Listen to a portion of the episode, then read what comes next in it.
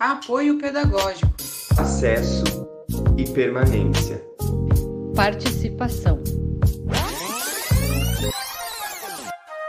Vocês estão no programa de apoio e permanência da Universidade Estadual de Londrina.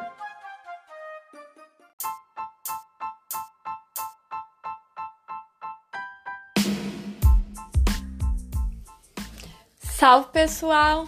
Esse é o podcast do Programa de Apoio à Permanência, o PROP, da Universidade Estadual de Londrina, a UEL. O nosso objetivo é promover, por meio de informações, as formas de acesso aos cursos de graduação da UEL.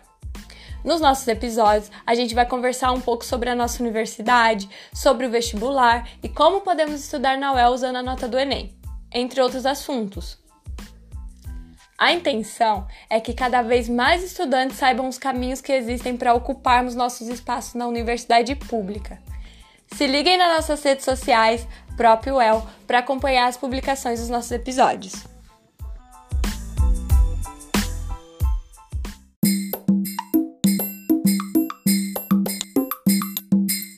E aí, galera, nós somos Ana Paula e a Luana. Cursamos Ciências Sociais na UEL e fazemos parte do PROP, Programa de Apoio à Permanência. E hoje viemos conversar com vocês sobre o vestibular da UEL. Vocês sabem como se inscrever no vestibular? As inscrições são feitas pelo site da COPS, cops.el.br. E aí, você tá ligado o que é a COPS? A COPS é a Coordenadoria de Processos Seletivos que realiza o vestibular da UEL todos os anos. Antes da pandemia, a prova do vestibular era realizada em duas fases. Na primeira fase, eram 60 questões objetivas de conhecimentos gerais. Já a segunda fase era realizada em três dias, composta por 20 questões de português e 10 questões de língua estrangeira, no primeiro dia de aplicação das provas. Já para o segundo dia, acontecia a prova de redação, de uma a quatro redações, variando entre os gêneros textuais. E também rolava aquelas 12 famosas questões discursivas, essas questões discursivas são de matérias diferentes, conforme o curso que você escolher, tá ligado? Cara, eu prestei ciências sociais e as matérias específicas cobradas foram sociologia, filosofia e história geral do Brasil. Mano, você já tá sabendo das matérias específicas do seu curso, né? Se não, corre pro site da COPS e vai lá no manual do candidato. Lá você já encontra suas matérias específicas e corre estudar para elas. Fica ligado que a UEL tem uma lista de 10 obras literárias, que mudam todo ano. Essas obras são cobradas nas provas de língua portuguesa e literatura.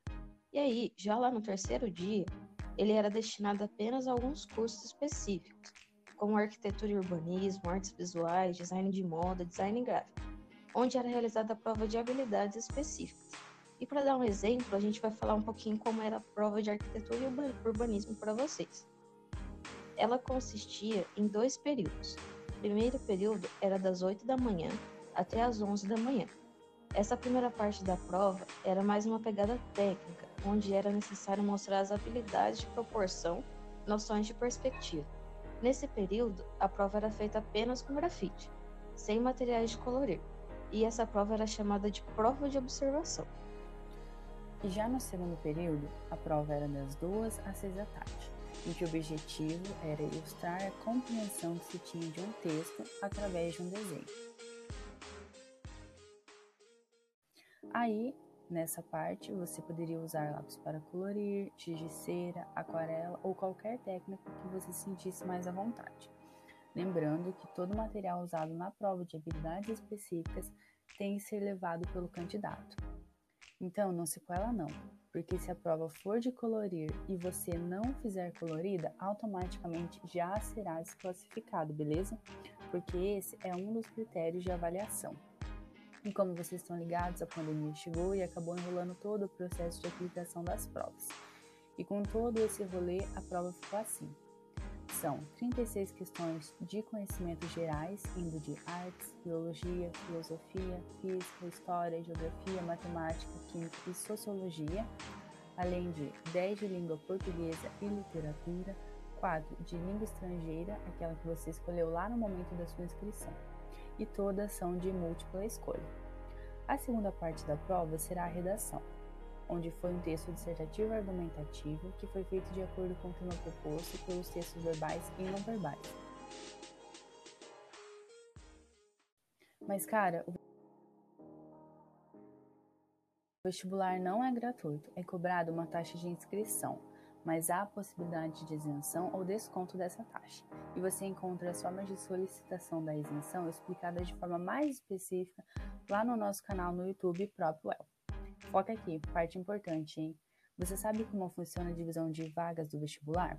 Bom, do total das vagas de cada curso, 55% são de ampla concorrência, 20% destinada para quem frequentou escola pública depois do sexto ano do ensino fundamental, 20% para negros e negras de escola pública após o sexto ano do ensino fundamental 5% para negros e negras independente do percurso escolar, podendo ser pessoas que já têm diploma universitário e ter cursado ensino fundamental e médio em escolas privadas.